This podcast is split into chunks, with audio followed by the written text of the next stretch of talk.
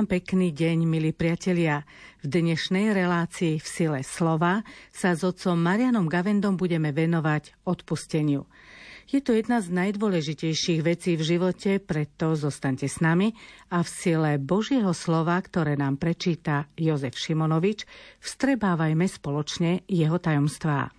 Peter pristúpil k Ježišovi a povedal mu Pane, Koľko ráz mám odpustiť svojmu bratovi, keď sa proti mne prehreší? A zda sedem ráz? Ježiš mu odpovedal, hovorím ti, nie sedem ráz, ale sedemdesiat sedem ráz. Preto sa nebeské kráľovstvo podobá kráľovi, ktorý sa rozhodol vyúčtovať so svojimi sluhami. Keď začal účtovať, priviedli mu jedného, ktorý bol dlžen 10 tisíc talentov.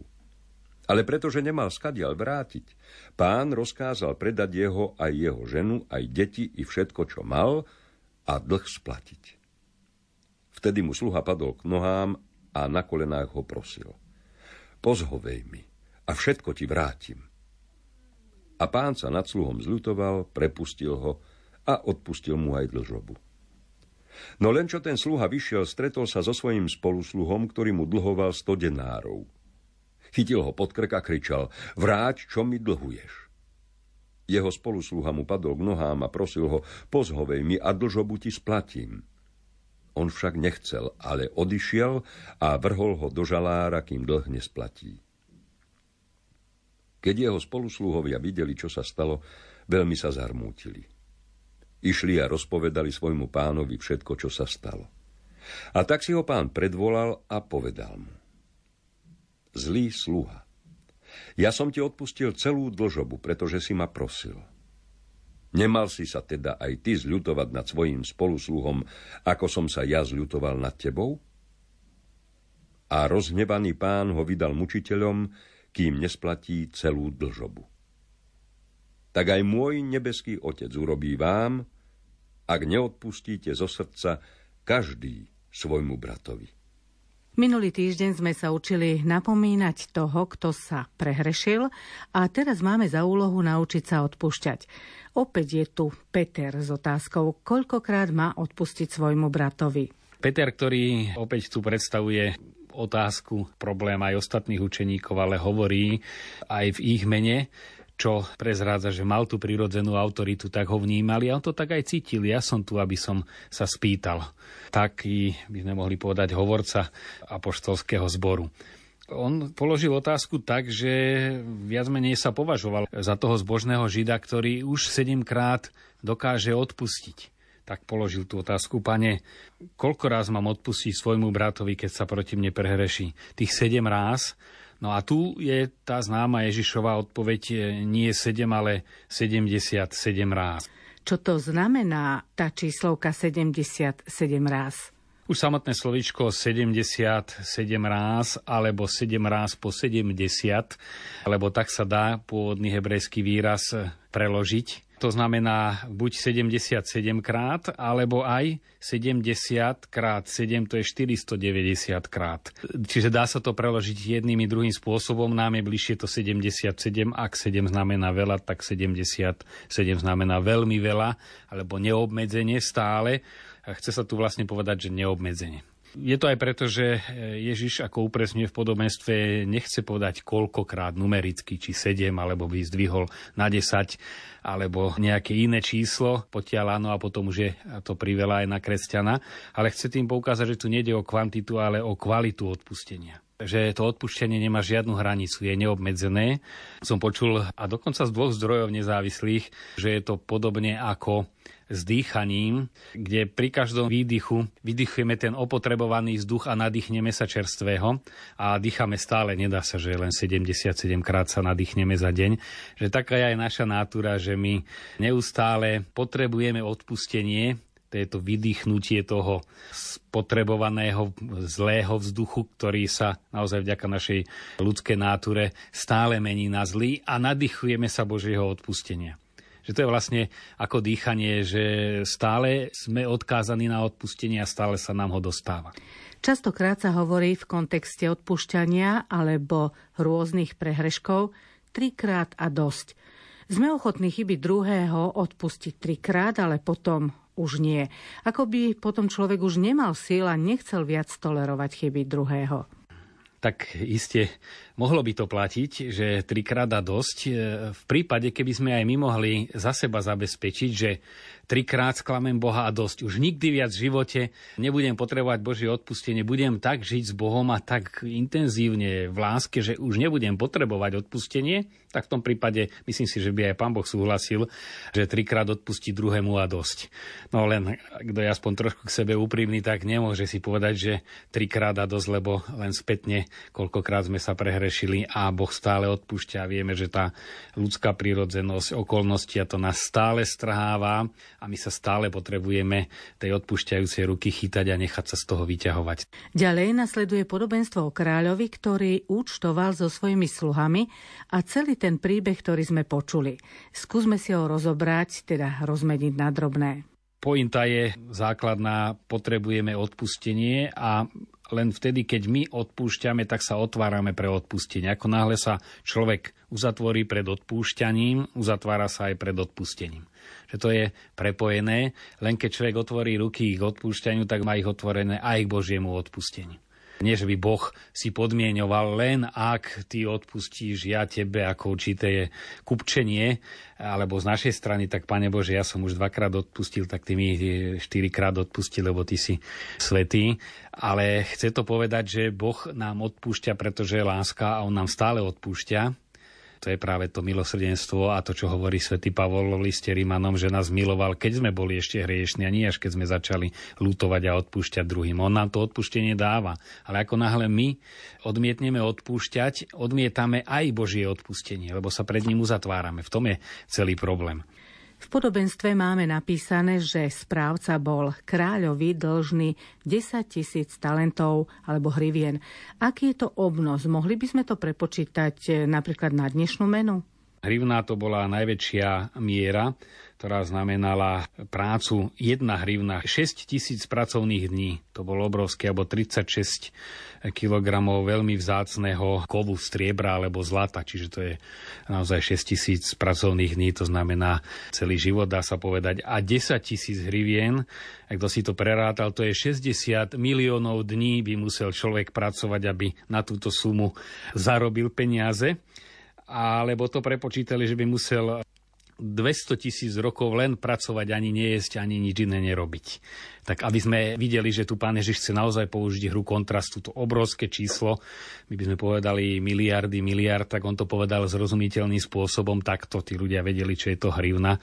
Ako pre nás už byť miliardár, mať miliardu e, eur je pekná suma, tak asi takto to Ježiš použil a dal 10 tisíc hrivien, takže e, to je naozaj multimiliardár a prerátali, že keby sme to rátali v tom cennom kove, tak by to bolo 360 tón striebra, čo v prepočte znamená 360 nákladných vozov a teda kolóna v dĺžke 3 kilometrov. Aspoň toľko biblisti nám vychádzajú v ústrety, aby sme mali tú predstavu.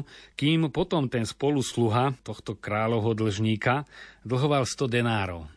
100 denárov znamená práca asi troch mesiacov, teda v porovnaní e, s tým nesplniteľným, lebo tu je podstata, nie len, že veľký a malý, ale 100 denárov sa dá splniť. Keď niekomu dlhujem, no tak idem na brigádu niekam a zarobím a vrátim. Čiže ľudskými silami je to splniteľné, to sa chce povedať. Kým tento dlh je akýmikoľvek ľudskými silami nesplniteľný. A tu práve spočíva už tá podstata podobenstva, že my voči Bohu sme dlžníkmi nesplatiteľným spôsobom. Prečo povieme si, veď ani nezabíjam, ani nekradnem, ako to mnohí spovedi hovoria a čím dlhšie sa nespovedali, tým majú menej hriechov, nie viac. Už niekedy mám chuť, že ja ich poprosím o požehnanie takýchto kajúcnikov, čo prídu po desiatich rokoch. Iné je, keď prídu naozaj po hlbokej očiste alebo po duchovných cvičeniach a po dlhých rokoch, tak tam samozrejme je to iná situácia. Nemôžu si všetky detaily pamätať, každý drobný hriech, ale tam ten duch pokáňa je veľmi silný. Ale tie také formálne spovede po pár rokoch, niekedy keď je v rodine svadba alebo krštiny a ľudia idú, aby išli, no tak tam aj dojem, že naozaj oni to tak úprimne myslia, že ja som nič zle nespravil, prípadne niečo spomenú, že niekoho zarmutili alebo na niekoho zvýšili hlas, ale že by sa cítili ako hriešnici, to nie. Tak potom si povieme, tak ako my môžeme byť takýto dlžníkmi, že by sme museli 200 tisíc rokov pracovať, aby sme takýto dlh splatili. Veľkosť nášho hriechu, e, pretože je to previnenie, ktoré sa týka nás, ale voči Bohu, treba merať nie našimi očami, ale Božími. Ako my môžeme vedieť, ako ten nesmerný Boh pozera na to zrniečko prachu, ktorým je človek vo vesmíre? Však už naša Zemegula je taká malá guľvočka, síce so 6 miliardami ľudí, ale predsa ako my môžeme vedieť, čo pre Boha je alebo nie je zanedbateľné? No my to môžeme veľmi presne zmerať a to je cena krvi jeho syna. A my vidíme, že za jeden hriech stačil by, aby naozaj jeho syn zomrel. V tom sa vidí tá nekonečná veľkosť hriechu. Boží syn, keď si uvedomíme, kto je to Boží syn a že Boh ho obetuje, aby vyvážil hriech, aby nás e, proste z toho hriechu dostal cenou svojej krvi. My vidíme až na základe tohto, aká obrovská prípas je vybúraná každým jedným hriechom, aj malým. Preto svedci, väčšina z nich pozerala na kríž a modlili sa krížovú cestu, alebo teda kríž, ktorý bol všade v príbytkoch, chrámoch, na poli. E, ľudia odjak živa sa naň pozerali a tam si uvedomovali, čo čo je to Božia láska a aj čo je to hriech. Nie v nejakom moralistickom, že tu si sa prehrešil proti 7. prikázanie v katechizme bod, neviem, 34. ale pozreli sa na kríž a tedy si uvedomovali, čo je to hriech a preto ho aj lutovali nielen podľa ľudských kritérií, ale podľa Božích. Preto v tomto zmysle my nemôžeme sa nikdy s Bohom vyrovnať že za jeden náš hriech zomrel jeho syna, my to vyrovnáme potom našim nejakým úsilím. To je nevyrovnateľný dlh, to sa chce povedať, že na základe spravodlivosti, že ty si Bože toľko a ja ti to odplatím a budeme vyrovnaní, tak v tomto zmysle my budeme neustále dlžníkmi. Ale, a tu už ide znova tá pointa podobenstva, keď ty prejavíš ochotu odpúšťať, a naozaj v porovnaní s tým, čo Boh nám odpúšťa, lebo tá veľkosť previnenia mňa voči Bohu je tak nesmierna, oproti tomu previneniu, ktorého sa dopustí niekto druhý voči mne, že keď sa na to takto pozrie, aj keď môže byť to previnenie ľudský bolestné, aj ťažké, naozaj krivda v mnohých krajinách, kde e, sú vojny, to znamená zabiť dieťa rodičom, že naozaj ľudsky vnímajúc, tá zloba je veľmi veľká, že to odpustenie ľudsky hovoriac je niečo nesmierne ťažké. No ale aj takýto pohľad v porovnaní e, s pohľadom, e, koľko Boh dáva za náš hriech, tak je to všetko zanedbateľné. E, opakujem, tu treba veľmi rozlišovať e, ľudský postoj a ten skutočne ten náš ľudský, lebo sme z mesa a kosti, zostáva ľudským a niekedy aj malá urážka, keď sa dozvie, že niekto niečo utrúsil, ma zabolí, alebo nejaká krivda, alebo podraz nejaký, to je, ľudský to vnímame ako bolestné. A neznamená, keď sa pozriem na kríž, že mi to prestane byť bolestné. Ale si uvedomím, Boh mne odpustil a potrebujem aj ja, aby som to jeho odpustenie prijal, tak snažiť sa odpustiť. Hovorím snažiť, lebo niekedy to nie je také jednoduché. Ako v ktorejkoľvek inej oblasti. Boh pozerá na našu snahu. Každý má nejaké slabosti, v ktorých je odkazaný celý život iba sa snažiť a nie dosiahnuť víťazstvo a Boh nás naozaj hodnotí podľa našej snahy. Aj to odpúšťanie ako bolesť ako náhle človeka niečo bolí, tak aj po desiatich rokoch ho to bude bolieť. To sa nedá, že ho to prejde. Len možno si už zvykne tú bolesť e, nejak ľahšie znášať, alebo si už privykne, áno, obetujem to, dám tomu význam, ale bolesť, kým bolí, tak bolí. Takisto krivda, e, keď je krivda, tak nie je ľahké ju odpúšťať. I keď u svedcov to vidíme, že postupne si tak privykli vidieť tú nepomerne väčšiu váhu Božieho odpustenia, že sa im čiastočne akoby uľahčilo že ľahko odpúšťali. Sa mi páčilo v knihe rozhovorov s kardinálom Korcom a tá kniha vznikala pred niekoľkými rokmi, čiže už bol z väzenia nejakých 30 rokov doma. Ten autor sa ho pýta, či nemal problém s odpúšťaním. No a tam on hovorí veľmi jasne, no že by som ich chcel skákať okolo krku, to teda nemôžem povedať. Necíti nejakú voči tej brutalite a zlobe, že teda až tak by ich chcelo objímať, ale hovorí, ale modlím sa za nich, lutujem ich Nemusí to byť nejaká emotívna túžba byť s nimi nejakom krásnom vzťahu. To sa ani nedá.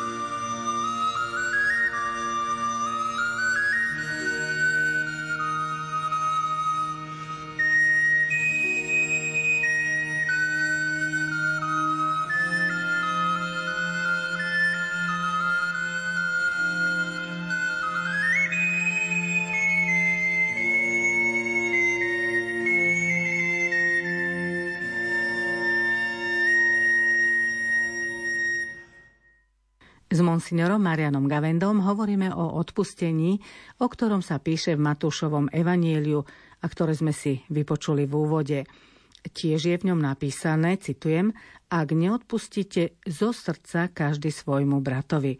Ako máme rozumieť tomu odpustiť zo srdca? Zo srdca znamená nie emotívne srdečne, ako niekoho srdečne privítam, alebo naozaj sa v srdci teším, že príde. My si to takto predstavujeme, že kto neodpustí zo srdca.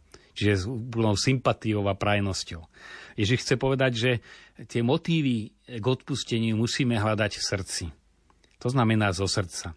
Čiže nielen pre nejakú vonkajšiu spravodlivosť, teda odpustím, ale to sa ani nedá, ale musí to byť vo vnútri motivovaný, prechovávaný postoj. Teda jednak o tej zlobe druhého, nevpúšťať si túto zlobu do svojho srdca, neživiť nenávisť vedome, niekto naozaj potom prepadne nenávisti a nič nerobí iné, len stále v mysli spriada nejaké úklady alebo je plný zloby. Vidíme to často na susedských vzťahoch, že to poznačí celý život tých ľudí. Ten človek sa stane zlý a možno ani s tým susedom tak často nie je v kontakte, alebo zriedka, ale celý jeho život je naplnený zlobou. A to neraz aj dokonca u starých ľudí, ktorí skoro nič nevládzu. Sme si to tak všímali, keď som bol kaplánom, sme chodili do domu dôchodcov a tam bolo strašne veľa spovedania aj v kostole. Od rána od 6. do tej 8. večer fakticky okrem obeda stále v kuse. No a tak sme si povedali, má vôbec význam tí staručky ľudia, ktorí už ledva dýchajú a ledva chodia, ich tam chodiť každý prvý piatok spovedať, veď oni už ani nevládzu žiaden hriech spraviť. To je jedna stránka mince. Ale keď sme e, tam išli a videli sme, že aj s tou troškou síl, ktoré ešte majú, tí starí ľudia sú schopní takej zloby a nenávisti. Navonok drobnosťami, ako si vedia liesť na nervy a tú poslednú trošku života si strpčiť, tak tam bolo jasne vidieť, že človek to odpustenie potrebuje v každom veku a v každej situácii. Nedá sa povedať, že už sme mimo nebezpečia. Toto znamená uchovávať v srdci, ako sväté písmo hovorí viackrát do Márii, že si to uchovávala v srdci. To znamená, ten zápas o to odpustenie prebieha v srdci. Ako hovorím, je to zápas. Ozýva sa to ľudské, ten pocit krivdy, niekedy zloby, niekedy bezmocnosti a, a vystupujú argumenty, zas pozri sa na seba, aký je Boh voči tebe, je dobrý, dáva ti nepomerne viac, než od teba očakáva, neuzatvor sa pred tým jeho odpustením. No a to je neustály zápas, ako sme povedali aj na začiatku, ako dýchanie že my stále potrebujeme ten e, vzduch do svojich plúc dávať očistený, okysličený, tak my neustále potrebujeme príjmať odpustenie, ale neustále potrebujeme aj odpúšťať. V Evangeliu môžeme pozorovať rovnakú reakciu oboch dlžníkov, ktorá je vyjadrená slovami po zhovej dlžobu ti splatím. To je tá prirodzená reakcia, že sa vyrovnáme s platením. No a to je žiaľ veľmi zakorenené aj v našej slovenskej zbožnosti, to také e, odplatiť Bohu. Aj teraz som sa rozprával s jednou pani, ktorá chce pristúpiť e, ku krstu, taký prvý pohovor a ako motív som sa pýtal, no ona hovorí, ja už s Bohom tak vnútorne žijem veľa rokov, a ja vidím, keď sa na neho obraciam, ako mi pomáha, ako ma vedie. A ja sa mu tak chcem odvďačiť, aby som aj ja pre neho niečo spravil a chcem sa dať pokrstiť pekné svojím spôsobom, ale som povedal, iste, že je to pekné, ale ten krst nie je, aby sme urobili Pánu Bohu radosť. Isté, že aj to Boh chce, aby sme boli otvorení Jeho milosti a ozaj napojení priamo na Jeho božstvo, lebo vie, že to potrebujeme, ale v prvom rade krst je dar pre nás, ten najväčší dar, zbožstvenie. No ale tu sa nepriamo, ona si to určite neuvedomila, prejavila tá čerta našej zbožnosti, že vyrovnávať. Žiaľ, viedli a ešte stále aj vedú k tomu rodičia alebo starí rodičia to také hrozenie pánom Bohom. Keď nebudeš poslúchať, pán Božko ťa potresta. A keď budeš dobrý, pán Boh ti pomôže. To stále, keď tak. E, nie, keď e, akýkoľvek budem, Boh ma bude milovať, ale ja sa potrestám. A toto je veľmi dôležité. A ani nie takým, že Boh ťa potrestá, ale spôsobíš mu radosť. Takisto ako správni rodičia nehovoria, že keď budeš dobrý, ťa odmením a keď budeš zlý, tak dostaneš, ale povedia, keď budeš zlý, spôsobíš mi bolesť. A to je celkom iný postoj, že to dieťa sa učí, že naozaj chcem robiť dobro, aby som máme, lebo otcovi nespravil zle, aby ho to netrápilo, aby nebol smutný, než potom ťa e, potresta. No a tak ako je potrebné správnu predstavu priamo o Bohu deťom eh, vštepovať, takisto aj rodičia Boha sprítomňujú. Marne by k Bohu viedli deti správnym spôsobom, keby oni sami boli deťom len na báze spravodlivosti. Keď budeš dobrý, tak ťa odmením, keď nebudeš ťa potrestám, lebo oni vlastne hmatateľne sprítomňujú Boha. Deti si vytvárajú o Bohu, Otcovi, obraz podľa toho, ako sa ich otec k ním správa. A tam dochádza niekedy k veľmi vážnym posunom. A veľmi ťažko aj dospelí, ktorí už majú teda iný rozhľad, ale ten postoj z detstva, keď je hlboko ranený, tak nedá sa to prekonať tak ľahko. Hovoríme, že Boh je dobrý, je milosrdný a on je naozaj dobrý, on je láska. Keď sa zahlbíme do toho, že Boh je dobrý, vnímame, že táto dobrota nemôže človeku chcieť zle, teda tá dobrota môže plodiť len dobro. Prečo teda platí, že ak človek neodpúšťa, ani Boh mu neodpustí? Neprotirečí si to?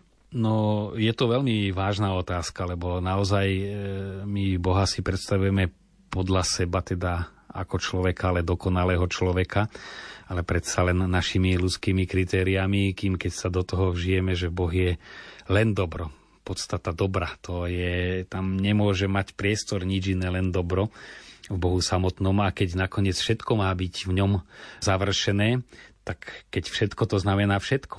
Aj príroda, aj vesmír, aj človek.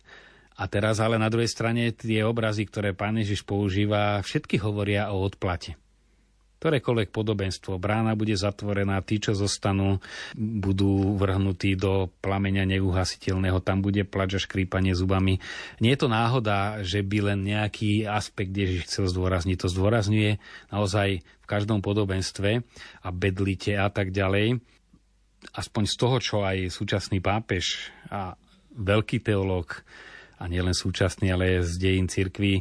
Z toho nachádza východisko je rozlišovanie medzi bezprostredným súdom a posledným súdom.